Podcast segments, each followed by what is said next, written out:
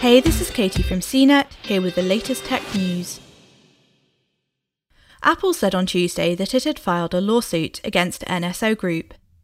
The Israel based cybersecurity firm behind the Pegasus spyware that was uncovered on the phones of activists, journalists, and executives earlier this year.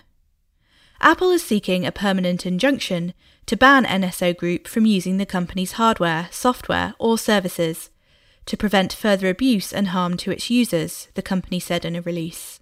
The lawsuit also aims to remedy NSO Group's allegedly flagrant violations of US federal and state laws.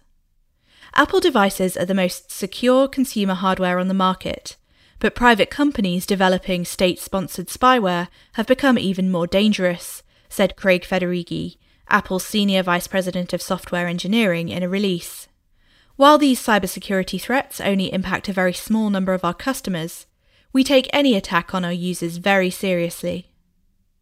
In September, Apple released security updates for its iPhones, iPads, Apple Watches, and Mac computers to close a vulnerability reportedly exploited by NSO's invasive Pegasus spyware.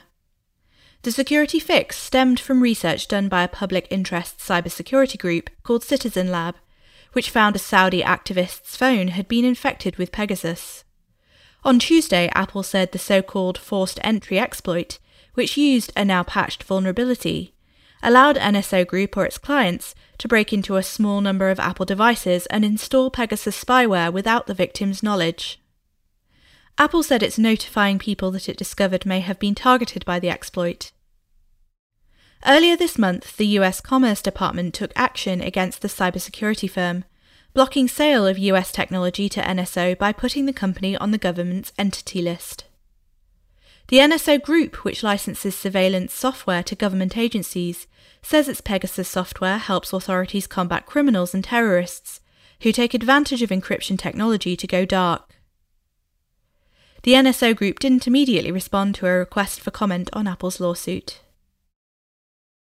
For more of the latest tech news, visit cnet.com.